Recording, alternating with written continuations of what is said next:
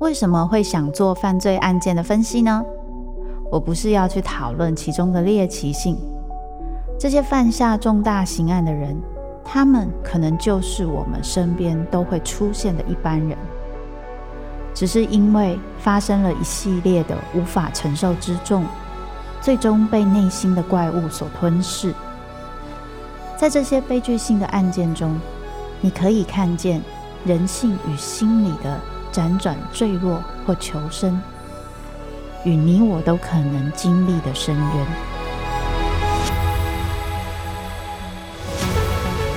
我是周慕姿，我的全新订阅节目《周慕姿读犯罪脚本》，被恶魔追逐的人，带你从心理学的角度探索人性的黑暗面，以及他们内心始终没说出口的挣扎。现在就到 Apple Podcast 以及静好听，搜寻。周慕姿读犯罪脚本，被恶魔追逐的人。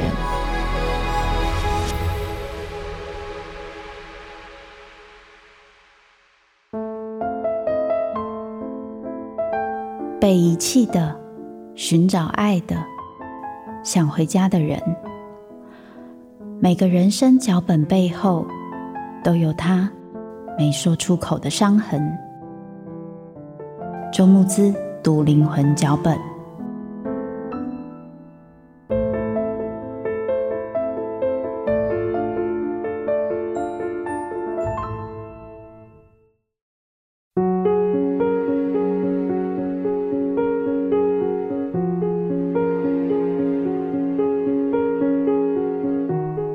大家好，欢迎收听由静好听制作播出的节目《周慕姿读灵魂脚本》。那些人没有说出口的伤，我是主持人周慕姿。今天我们来到龙猫的最后一集，是要讲到这个姐姐小月。除了要聊聊关于小大人的概念之外，我也想跟大家分享一下我对老大跟老幺的观察。其实上一集在讲小梅的时候，我特别强调了关于有时候小孩子在做一些大人以为是很任性的事情。但那其实是小孩在面临变动的环境跟不安全的状态下，他感受到问题，感受到困难，而他想到自己解决问题的方法，也是他自我安抚的方式之一哦。但是有的时候就会被人家觉得是任性，或是没有考虑大局，而这的确有的时候会是老幺的一个状态。不是说老幺比较任性，而是老幺多半都还是会有那种。天塌下来会有大的顶着，所以有的时候呢，老幺他本身的创造力，还有他在面对一些事情的弹性度，还有反应度，其实是会比较好的。那回过头来，老大呢，其实在这一次龙猫的故事里面，姐姐小月就是一个非常标准的老大。首先，她的年纪的确跟妹妹差得有点远，七岁，其实七岁是一个很大的差距。等于是有很多妹妹不会的事情，姐姐很早就做好了，或是会做得比她好很多、棒很多。这也是老大常常会承担家里主要任务，或是当家里有父母缺席的时候，老大常常是去补位的那一个，因为可能大人对他的期待也是这样，或者是有许多老大，他们会在比较早的时候就有比较好的能力。可以去做一些事情，或是解决一些事情，所以他们能够照顾弟妹，于是他们也能够解决问题。这也就使得老大很容易会成为这个补位的状态。这个补位其实是很重要的，因为这关乎我们今天要谈到的小大人的这个概念。所谓的小大人，顾名思义，大家就会觉得说，那就是讲一个小孩，他很像大人吧。其实有另外一个比较正确的心理学的用词，其实叫做亲职化小孩。大家有兴趣可以去看一下，亲职化，亲就是亲子的亲，职业的职，亲职化小孩。亲职化小孩的意思是他还是个小孩，可是他却去做大人该做的事情。比如说，当旁边没有人可以照顾弟妹的时候，他会负责去照顾弟妹。他会负责去做家事，负责解决问题，负责担心，然后最快感受到家庭的一些问题的发生，然后要赶快的去处理跟面对，因为家里其实有的时候大人是不在的，他必须要处理这件事。如果是以龙猫里面这个姐姐小月的状态来说，她的确是一个亲职化小孩，但是负面的部分在她身上看起来比较少。原因是因为你可以看到爸爸他还是很负责任的。他在遇到一些事情的时候，比如说上一次我们有提到，就是妈妈生病，然后姐姐赶快打电话找爸爸的时候，爸爸就会说：“你放心，我会去确认，然后你放心的回去等等。”以及他们搬到新家的时候，其实爸爸会把大部分大人该做的工作做好，让他们姐妹一起去探索小孩比较能够做的任务。所以这个爸爸还是给了这个姐姐很多的支持。所以，这个姐姐她并没有被赋予一定要去做什么的部分。可是，当妈妈不在家的时候，这个老大如果又是女孩子，女孩子有的时候比男孩子更容易担任起照顾的工作。不是说男孩子不照顾我，其实你会发现，如果是下面是弟弟跟下面是妹妹，这个老大的样子会长不一样。比如说，如果是男生的老大，大家可以观察一下，如果他下面是妹妹，你会发现他其实比较愿意照顾他的妹妹，他的责任感很强，他也会比较愿意温柔啊，然后体贴啊，这个部分其实是会蛮明显的。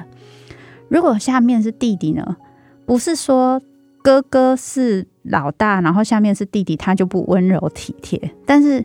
男生的世界不是这样子玩这个游戏规则的，所以这个哥哥他可能会更像父亲跟儿子一样，就是他会成为弟弟一个很好的玩伴，有时候可能也会欺负弟弟哦，因为跟自己同个性别嘛，会有权力相争的问题，所以趁爸爸妈妈不在的时候偷踹他两脚，这种事情也是会发生。那同样的，姐姐本身，尤其下面是妹妹，年纪又差那么多。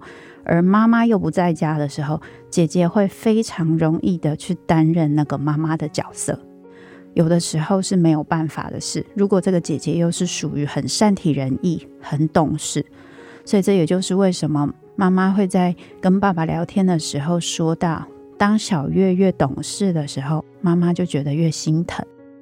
所以你就会发现，小月她其实很努力的拼命玩。她在跟妹妹在一起的时候，她也会玩得很开心。如果她不需要去做什么事情，可是当她需要去煮饭的时候、整理家里的时候，爸爸有时候睡过头，因为爸爸就是还是两光两光的，他就不是一个很擅长照顾人的角色，所以姐姐就会起来先帮大家把便当准备好。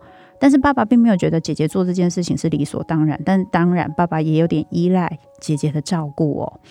他也是最快融入这个生活的，他马上交到了新的朋友，然后呢，他开始去学校，这些都让他的适应环境的能力很强。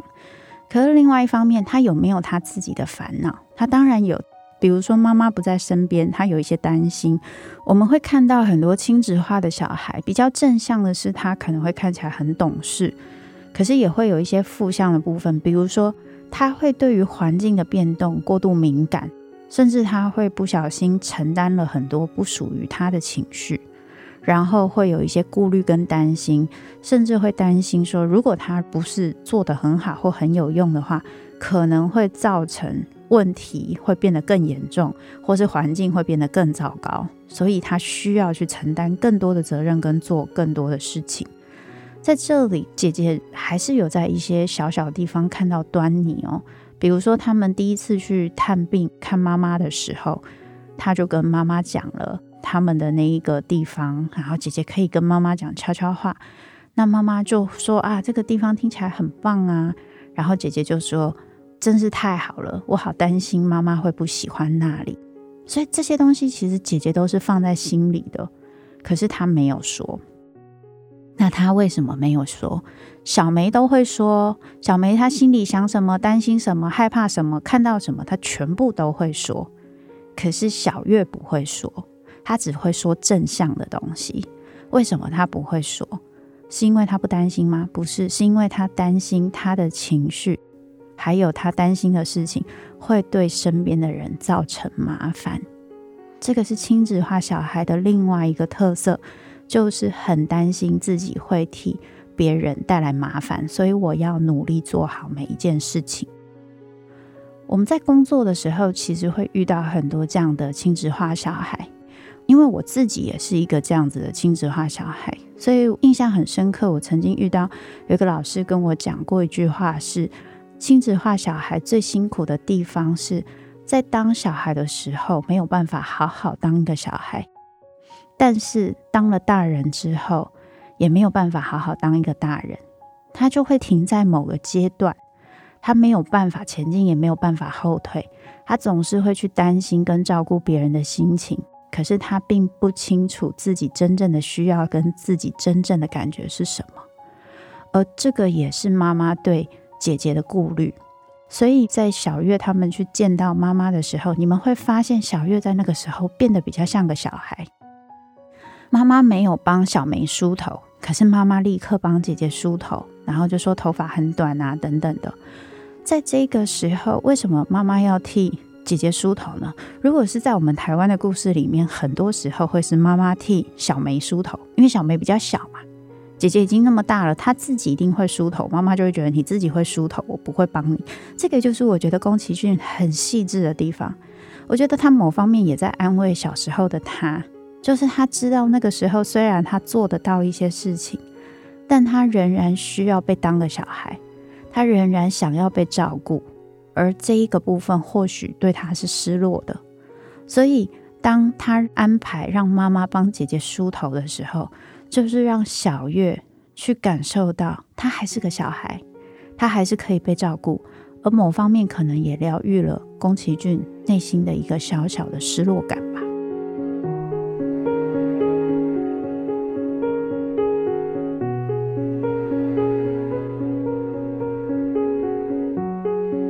于是妈妈给小月很多支持跟鼓励，她会跟小月说：“你跟妈妈最像了，就像小梅会想像姐姐一样，她想要找一个认同感。这个认同就是我跟你的连接很深，所以我对你会有认同感，对不对？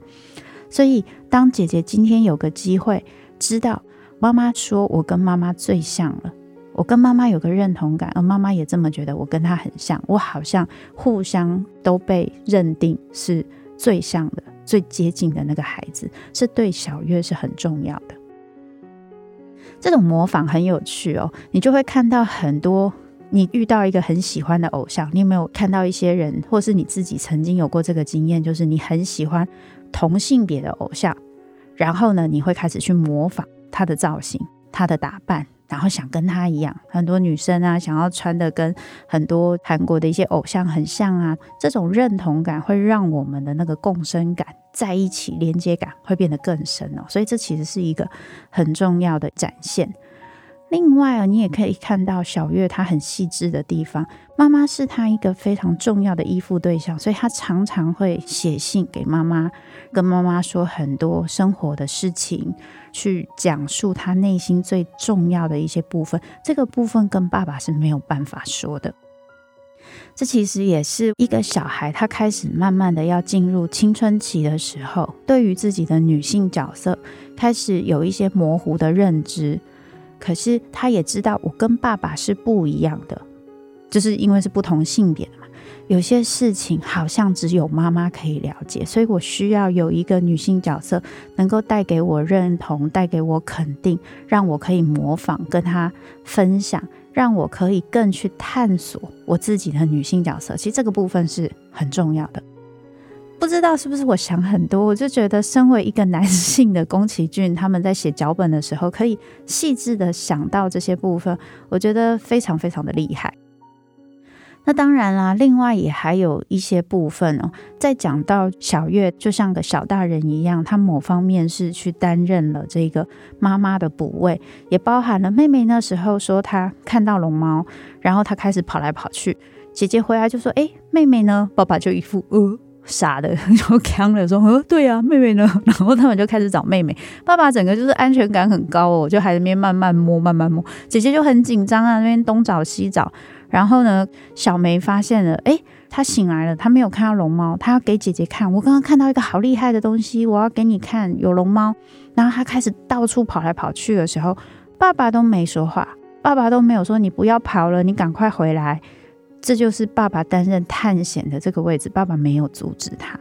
然后姐姐呢就说：“好了，你不要跑了，你赶快回来。”变成是姐姐在担任安全堡垒、安全基地的这个角色，而这个角色原本应该是妈妈担任的，所以这个部分是很有趣的。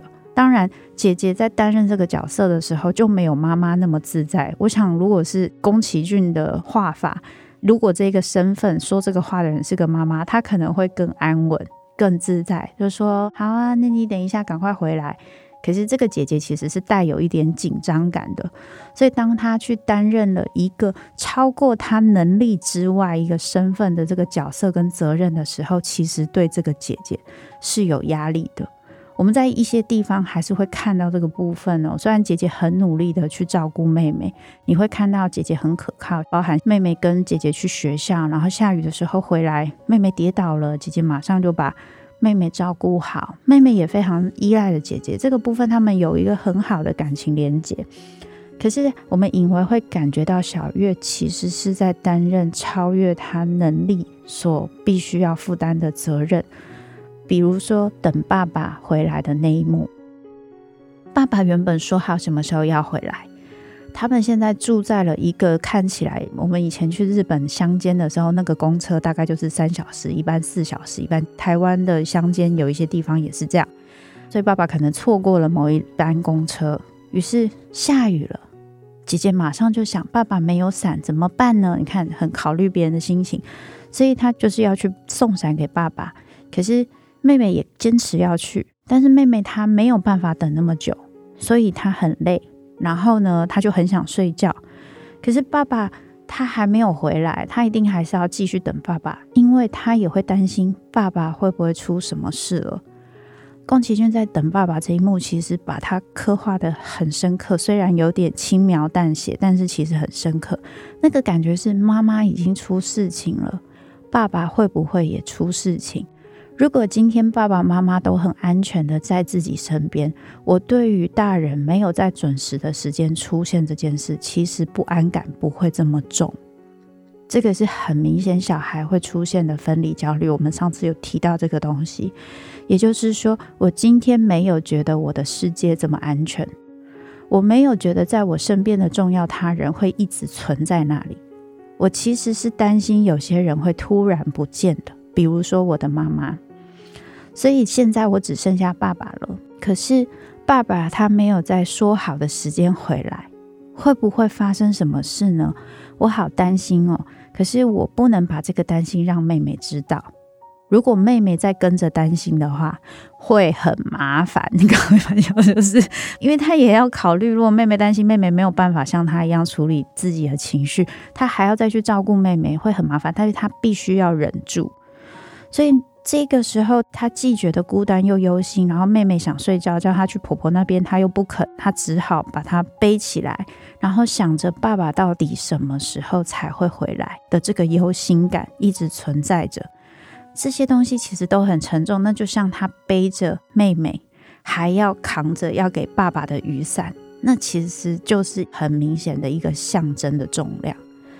这个重量其实让姐姐直不起腰，压力很大的时候，老天给她了一个礼物，那就是她一直心心念念很想看到的龙猫，刚好就出现在她旁边。然后她就把要给爸爸的伞借龙猫撑，刚好她手上有伞，这个伞不是只是为了要照顾爸爸、照顾别人的伞，它可以分享给龙猫，成为一个他跟他人连接的礼物。因为龙猫说真的没有那个伞，它也不会怎么样，所以它不用照顾它。然后拿到这个礼物之后，龙猫把它当什么？它不是把它当成遮雨的工具，它把它当成一个乐器。大家有没有发现那一幕是龙猫拿的那个伞，就发现那个雨滴掉到那个伞的声音好有趣哦，然后它超开心的，它就开始玩，然后它就会嘣，然后雨就啪。这个代表什么？代表。姐姐生活的这些痛苦，必须要做这些 routine 的工作，然后好像要很现实的去经验一些东西的时候，他可以玩。而龙猫出现了这个跟他一起玩的状况，最后龙猫玩的好开心哦，当然也没打算把雨伞还给他，因为他没有那个东西借了要还给别人，他觉得你就是送我啦，我好开心啊，所以龙猫也送了他一个礼物，就是橡树子。这个橡树子在一开始他们进入这个房子的时候也有出现，就咚咚咚咚，诶，是橡树子，所以这其实就说明了他们的这个房子有时候是会有山神、有龙猫会进驻的，就是这个小礼物。然后拿到这个橡树子之后，他们就好开心啊！拿到种子怎么样？就是赶快把它埋起来，让它发芽。结果它不是普通的橡树子，它是山神送的橡树子，所以没那么容易发芽哦。那他们就一直等啊，怎么办啊？都不发芽，好期待啊！这是龙猫送的礼物啊。结果在某一天，他们就做梦，而且做梦这一次是姐姐先发现，咦，有龙猫在外面，在我们的那个橡树子田，在跳橡树子舞诶。然后他们就。跑出去一起跳，他们没有觉得我就是靠神帮我，有神秘的力量，然后呢就让它可以长。他们就觉得我们可以一起帮忙，一起跳。于是他在梦里面那个变成一个大树，然后他能够像风一样很自由的跟龙猫一起在树上感受到山林的风，然后吹着乐器，那是脱离了现实，脱离了责任，那是一个自由的向往。那是一个小孩想玩的灵魂，那是我们童年很珍贵的一个玩乐的回忆。然后姐姐在梦中经历了，结果醒来之后，虽然现实并没有让那些橡树子变成一棵大树，可是这一个橡树子终于发芽了。我非常非常喜欢那一幕，而且那一幕的配乐做的太棒了。我不知道大家哭的地方是什么，我每次哭的地方都是那一幕，那个音乐的啦啦啦啦啦啦啦那面一下去，我就觉得天哪，我超想哭。就是那是一种灵魂的震颤，是一个很纯真的。然后我们一起集气做一件事情，而且这件事情会让我很专注、很快乐、很自由，不是为了别人。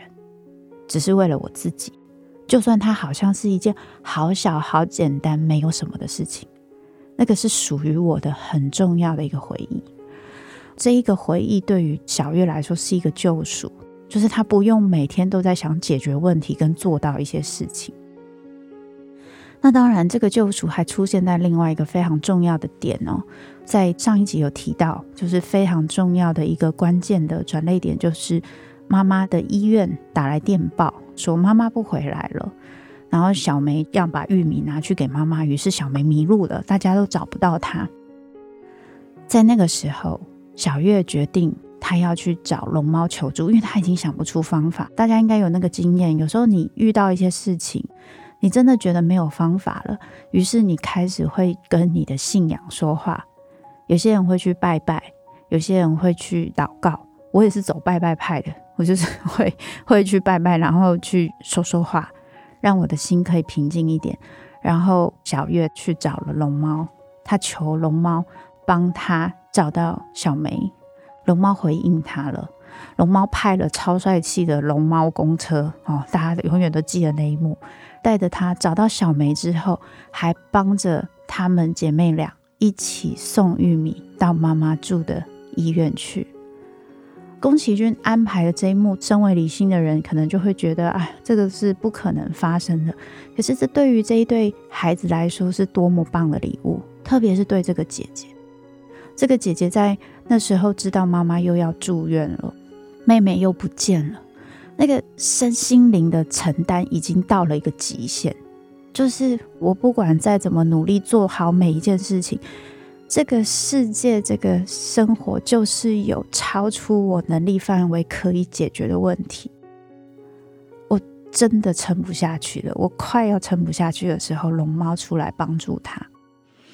龙猫让他相信了，这个世界有的时候，在他最痛苦、最困难的时候，他不是一个人，会有人出来支持他，会有人出来照顾他。会有人听到他内心的声音，因为他内心一直没有说出来的声音是这样的：他在动画里面有一幕，他就有讲，他说之前也是这样，说住几天就好了。可是如果妈妈死掉了，那要怎么办？这是姐姐内心最大最大的恐惧，而这个恐惧帮助他一直撑下去，做好每一件事情，不让自己给别人添麻烦，照顾好妹妹，只为了他准备好所有的事情，妈妈回来之后可以比较轻松。他准备好想要让妈妈回来。可是，当他努力做好每件事情的时候，总是会有超乎他能力范围可以做到的事情的时候，他真的不知道怎么办。所以，幸好有龙猫。龙猫它代表的不仅仅只是帮助，还代表着他理解姐姐经历了什么。他在姐姐最痛苦、最困难，像我说的那一个害怕出现的时候，等不到爸爸的时候。妈妈不知道回不回得来的时候，那个时候龙猫出来帮助了她。他让姐姐相信，在她遇到最大困境的时候，会有这种不可思议的礼物，会有这种不可思议的力量帮助自己。前阵子有一些 YouTuber 刚好在讨论幸运、运气这件事情。我觉得有时候一个人运气好不好，跟他的选择有关，跟他的运气有关，这些都很有道理。可是我觉得有的时候是那个希望跟相信。如果你是个相信自己是个运气好的人，你在遇到困境的时候，你会有希望感。那个希望感会成为你人生一个非常大的复原力。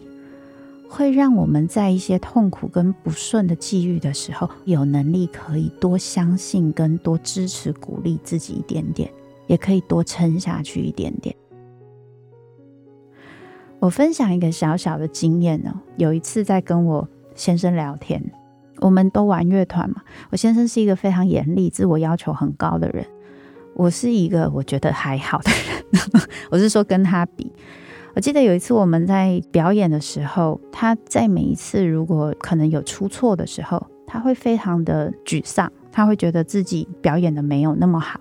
如果是在他平常不会出错的地方出错，他就觉得天哪，我连这个地方都会出错，那我其他地方不就更会出错了吗？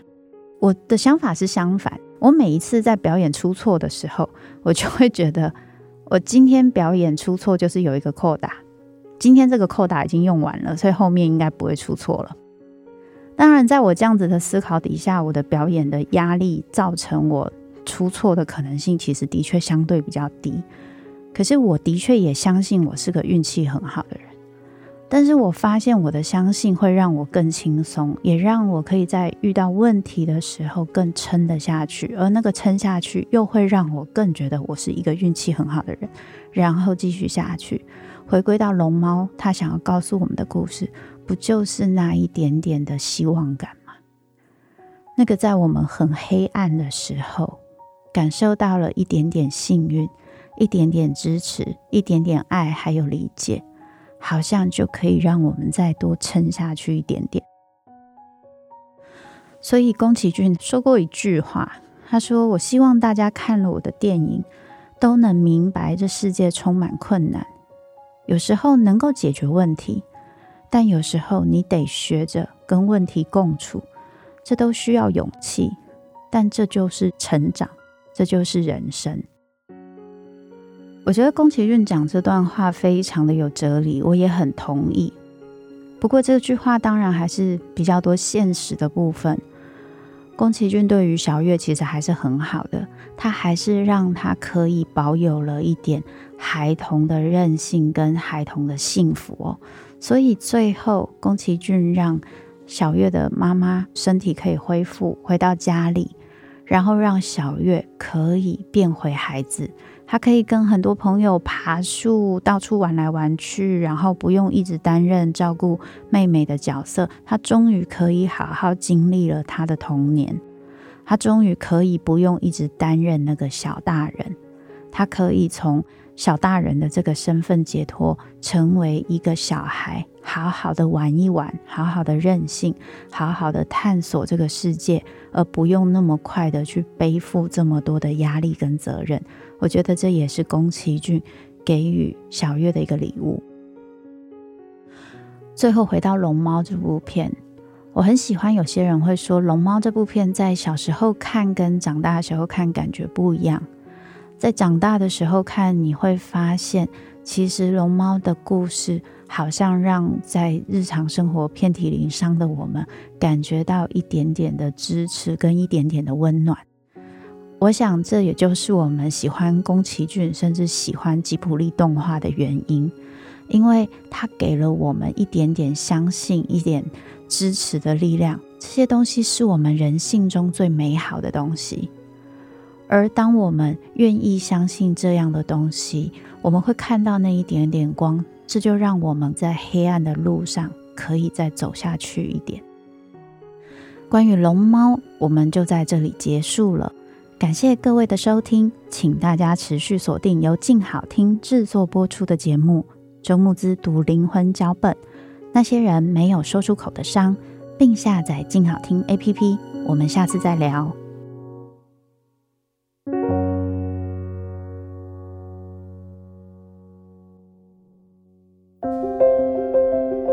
想听爱听，就在静好听。